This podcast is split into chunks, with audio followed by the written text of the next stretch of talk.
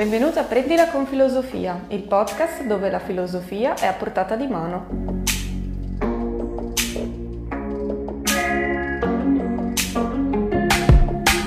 Un luogo e un tempo per chi vuole fare cose pensando un po' a se stesso e al mondo che lo circonda.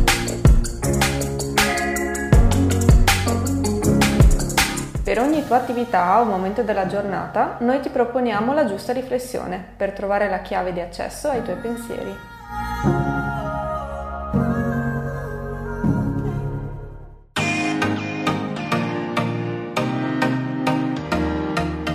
Quinta puntata, quinta azione. Passeggiare con la natura amica.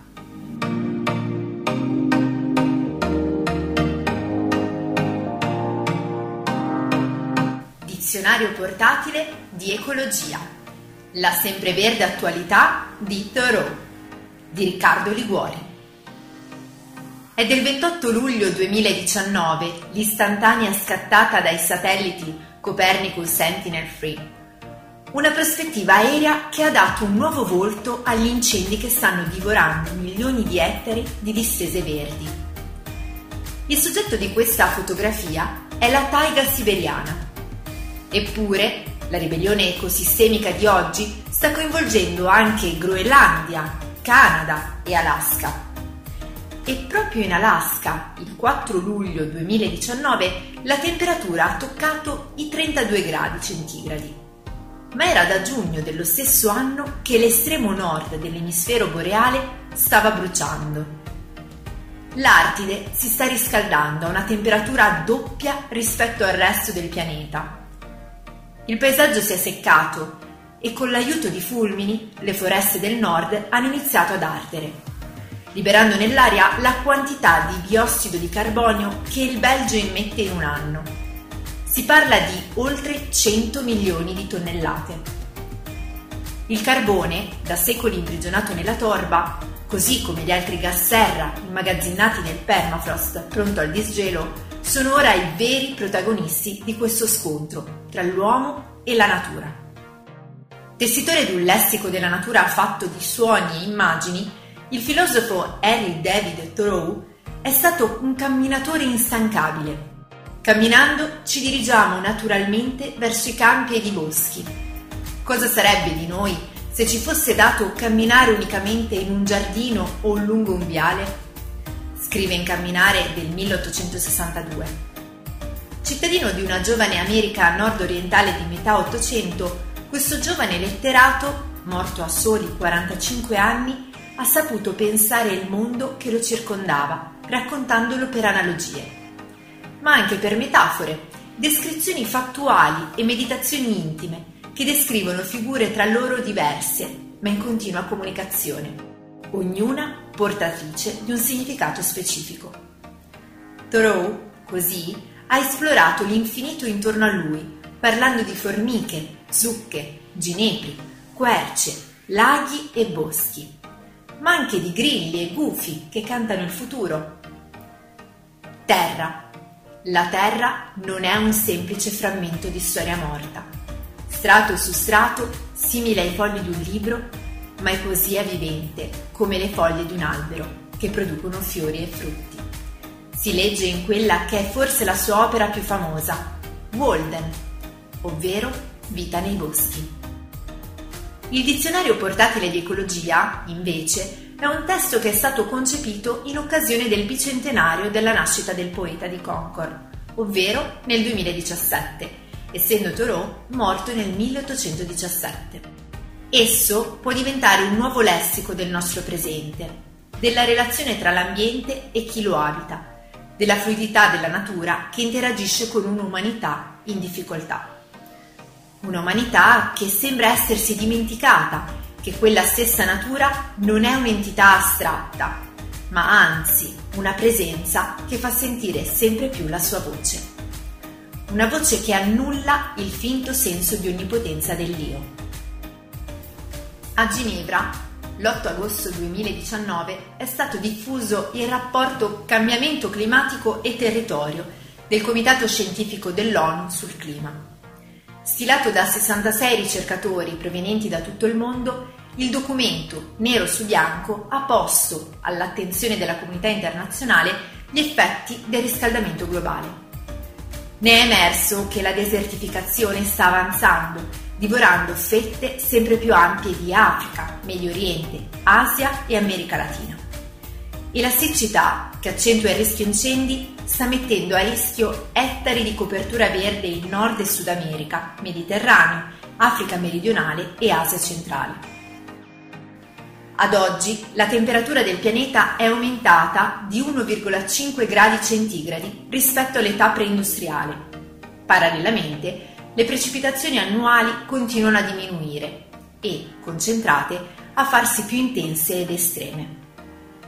Naturalmente, negli ultimi due anni la musica è tutt'altro che mutata e in questo quadro, che continua ad essere davvero poco rassicurante, sono le piante ad avere un ruolo chiave.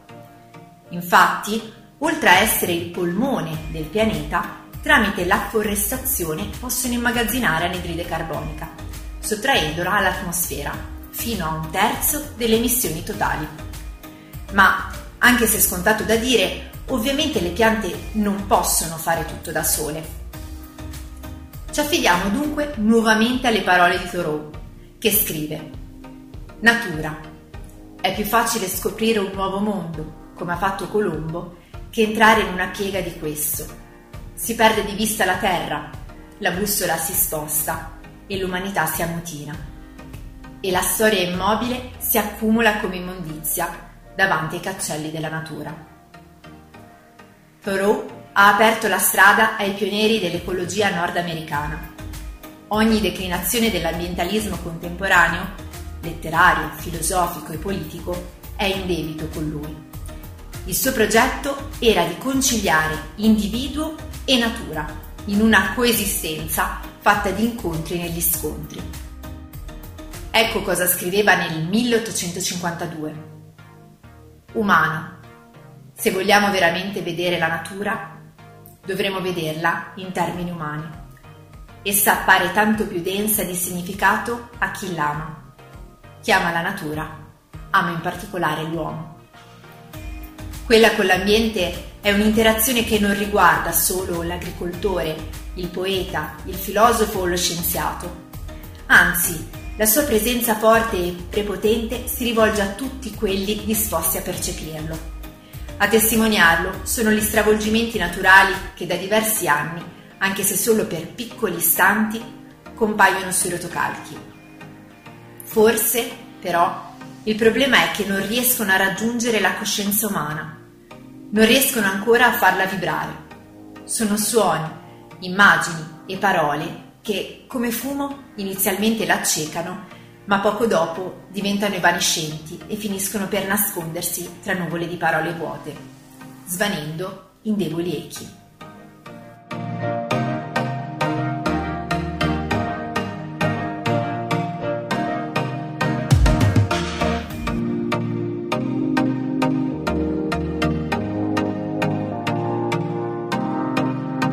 L'individuo e la grandezza della natura. Echi di sublime di Giorgia Favero.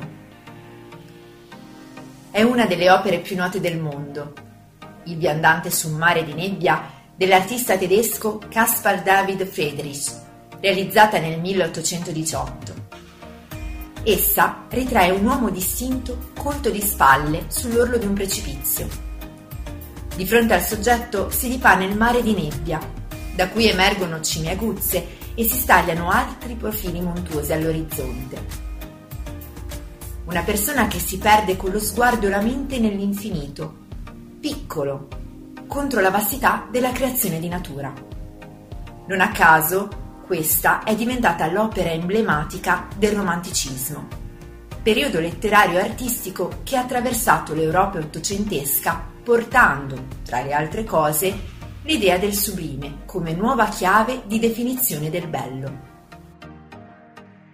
Di sublime in realtà si comincia già a parlare nel primo secolo d.C., a cui si data il cosiddetto Trattato sul Sublime, di autore ignoto che però già sintetizza un legame tra ciò che è meraviglioso e un senso di smarrimento. Non dimentichiamo come ancora prima, Nella Grecia classica Aristotele definisse tauma, tradotto spesso come meraviglia, un sentimento sì di grande scoperta, di curiosità e stupore, ma un sentimento carico di un'accezione angosciosa. Non a caso, quando il letterato britannico Edmund Burke recupera il tema del sublime nel 1757, lo definisce come delightful horror, letteralmente l'orrendo che affascina. Ecco allora che questo sublime è un tipo del tutto particolare di bellezza, è un'emozione forte che ci colpisce e che, secondo Burke, ma successivamente anche Immanuel Kant, è generata dalla natura. Il senso è che la forza della natura, come le cascate, le tempeste marine e la sua grandezza, pensiamo agli oceani, i deserti, le alte vette, generano nell'individuo la consapevolezza della propria piccolezza, limitatezza e caducità. Lo si evince chiaramente anche dalle opere di un altro grande maestro, William Turner, da molti considerato precursore del romanticismo artistico, proprio per le vorticose tempeste bufere di neve o di pioggia, incendi roventi rappresentati nei suoi quadri, in cui l'umano è piccolo o scompare. Nella critica del giudizio, pubblicata nel 1790, il filosofo Immanuel Kant spiega come la bellezza sia una caratteristica intrinseca degli oggetti, natura compresa, mentre il sublime è il sentimento che alcuni di essi, e la natura appunto, possono generare. Tale sentimento, oltretutto, nasce dopo una battuta d'arresto delle energie vitali. Un momento di smarrimento in cui l'individuo si trova sopraffatto, prima di riuscire ad agire e di, in un certo senso, tornare alla vita. Schopenhauer poi, ne Il mondo come volontà e rappresentazione del 1819, si colloca sulla stessa scia e ci chiarisce un punto. Se l'individuo nello stato di contemplazione di quegli oggetti naturali avverte il loro pericolo e la possibilità che questi oggetti lo possano sopraffare, ma se, nonostante tutto questo, l'individuo persiste nella contemplazione, allora quello è il sentimento del sublime. Alla luce di quanto pensato da questi filosofi del passato, è ancora questo per l'individuo contemporaneo il sentimento del sublime? Immaginiamoci come il viandante di Friedrich, cosa forse non difficile visto il boom di turismo che stanno registrando le località montane in questi ultimi anni. Covid a parte, Proviamo ad immaginarci dunque sulla cima di una vetta o su una nave in mezzo all'oceano, oppure ancora in un sentiero che serpeggia in mezzo ad un bosco o ad aperti campi. Qual è il nostro sentimento nei confronti della natura che stiamo osservando? Proviamo a rifletterci davvero. Ne riconosciamo la grandezza, la superiorità, riusciamo ancora a sentirci piccoli. E se siamo ancora in grado di provarlo, questo sublime, riusciamo a portarcelo con noi? La natura è minacciata costantemente dall'azione umana e le nostre mani sono perennemente sporche e sanguinanti, in quanto mandanti, con la nostra esagerata eppure inconsapevole domanda sul mercato di gravi torti nei confronti del mondo naturale e animale. La natura è immensa e immensamente forte, ma la nostra crescita, pensiamo che la popolazione umana dovrebbe raggiungere i 10 miliardi di abitanti nel 2050, soffoca tutta questa energia. Un'energia tale che trova sfogo in violenti ma sempre più frequenti episodi di distruzione. Pensiamo alle scene viste durante il lockdown nei vari paesi, con gli animali selvatici che hanno conquistato molti spazi antropici. Nel 27% dei casi si tratta di animali già presenti in questi contesti, ma mai prima d'ora notati dall'essere umano. Ecco allora che il nostro brulicare, evidentemente oltre a reprimere le energie naturali, ci rende anche ciechi alla natura che resiste. Ognuno dei naufragi di Turner, ovvero alle ribellioni della natura, l'umano risponde con maggior cattiveria, senza riuscire a distinguervi o senza volerlo fare una propria responsabilità. Allora pensiamoci ancora un po' di più, quando scendiamo dalle vette o riemergiamo dai mari, a quella sensazione di piccolezza e di timorosa magnificenza che abbiamo provato dentro e cerchiamo di tenerla lì, di custodirla, nella speranza che poi riesca a guidare ogni nostro gesto quotidiano, o almeno un altro in più.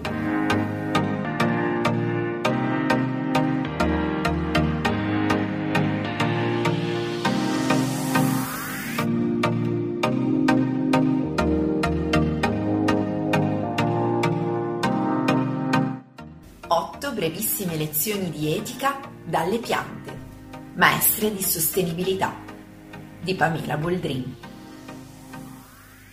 Andai per i boschi perché desideravo vivere con saggezza, scriveva il filosofo Henry David Thoreau nel 1854. La natura è certamente maestra di saggezza, come possiamo cogliere i suoi insegnamenti noi che frequentiamo così poco i boschi? In questo ci viene in aiuto chi ha studiato a lungo le piante come uno dei più autorevoli studiosi di neurobiologia vegetale, Stefano Mancuso, direttore del Laboratorio internazionale di neurobiologia vegetale. Le sue appassionanti opere divulgative sono un'occasione per svelare come le piante possano essere un modello di ispirazione per i principi dell'etica e della bioetica. Infatti, Mai come ora abbiamo bisogno di sensibilizzarci alla cura dell'ecosistema Terra, la nostra casa, dove tutto è intimamente connesso. Eppure, sentire la natura come un sistema di interconnessione tra tutte le forme di vita diventa sempre più difficile, se dalla natura viviamo distanti Ripromettendoci di passare più tempo immersi nel verde, possiamo subito iniziare a rimediare con gli strumenti che ci offre la conoscenza. Ma cosa possono insegnarci le piante? Ho raccolto otto brevissime lezioni di etica tratte da alcuni dei più interessanti libri di Mancuso, tra cui L'incredibile viaggio delle piante, Plant Revolution e La nazione delle piante, di cui naturalmente consiglio la lettura. Lezione numero 1. Le piante non possono scappare di fronte a una minaccia. Infatti, se vogliono sopravvivere, devono trovare una soluzione. Per questo si sono ingegnate in una varietà di risposte tra le più originali e diversificate. Hanno solo bisogno di tempo perché la velocità non è il loro forte. Forse anche per questo ci sfuggono le loro strabilianti performance. Noi, invece, fuggiamo facilmente, ma al momento da questo pianeta non ce ne possiamo andare. Dovremmo sforzarci di essere più originali. Lezione numero 2. Non potendo scappare, le piante hanno fatto della cooperazione il loro successo. Ad esempio, attraverso le radici e i funghi possono inviare nutrimento a piante più piccole, oppure, grazie agli animali, al vento o altri espedienti più bizzarri, attuano lo spargimento dei loro semi affidando alla buona sorte il futuro della loro prole. In natura il mutuo appoggio, teorizzato dal filosofo russo Kropotkin, è la strategia più diffusa di proliferazione della vita. Anche Darwin aveva visto nella cooperazione il punto focale dell'evoluzione. Lezione numero 3. Le piante consumano pochissimo e producono tantissimo. Ricordiamo che il nostro pianeta sarebbe senza la vita che vediamo se non fosse che pazientemente le piante hanno preso luce anidride carbonica, loro nutrimento, restituendo al mondo ossigeno prezioso. Noi, invece, prendiamo di tutto, restituendo per lo più montagne di rifiuti. Lezione numero 4. Le piante sfruttano il fatto di essere mangiate. Sembrano sacrificarsi, ma questo consente, in vari modi, di garantire la sopravvivenza della loro specie. Soltanto gli umani tendono a mettere in crisi questo ciclo, ad esempio impoverendo la diversità genetica mediante produzione di frutta senza semi, oppure concentrando le coltivazioni in poche culture. Per esempio mangiamo meno varietà di vegetali rispetto a tutta la nostra storia passata, o ancora cementificando il suolo e attraverso altri diabolici espedienti. Lezione numero 5. Le piante non conoscono le gerarchie. Sono le paladine dell'uguaglianza. Primo, perché non hanno un corpo specializzato in organi, ma hanno una struttura modulare. Secondo, non avendo un apparato peculiare decisionale, come per noi è il cervello, realizzano le loro scelte olisticamente, grazie anche a una fitta rete di relazioni con l'ecosistema. I sistemi decisionali decentrati sono più diffusi in natura di quanto pensiamo e, in caso di minaccia, garantiscono più probabilità di successo. Le gerarchie, invece, tendono a produrre effetti dannosi, come l'incompetenza e il declino di responsabilità. Si pensi alla formula ho soltanto eseguito gli ordini, il cui scenario più tremendo è quello emerso durante il processo del nazista Eichmann. Lezione numero 6. Le piante modulano la loro crescita in base alle risorse presenti di volta in volta, mentre noi umani mangiamo anche a scapito di tutto. Lezione numero 7. Le piante sanno aspettare pazientemente il momento buono per farsi vivere. Vi siete mai chiesti quanto possono sopravvivere dei semi? Finora si è riusciti a far germogliare semi vecchi di circa 2000 anni. Lezione numero 8. Le piante sono maestre di resilienza. Di fronte alle difficoltà dimostrano una forza impensata mai brutale e prevaricatrice, di cui invece siamo spesso protagonisti noi. Ne sono testimonianza la rigogliosa vegetazione che, nonostante le radiazioni, invade Chernobyl, da quando gli umani sono scappati, o gli alberi sopravvissuti a pochi metri dall'impatto della bomba a Hiroshima.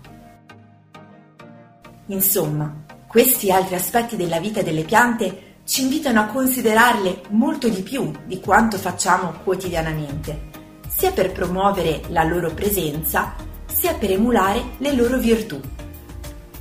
Appena possibile, allora, cerchiamo di allungare lo sguardo esplorando parchi o boschi, quando invece stiamo ricurvi su libri e cellulari, proviamo a sfruttare l'accesso alla conoscenza che essi offrono Scienza ed etica sono due pianeti della conoscenza che non sempre dialogano in sintonia, ma in questo caso la scienza delle piante ci può fare da guida per ripensare un'esistenza umana più etica, perché anche noi, come le piante, non possiamo vivere senza terra.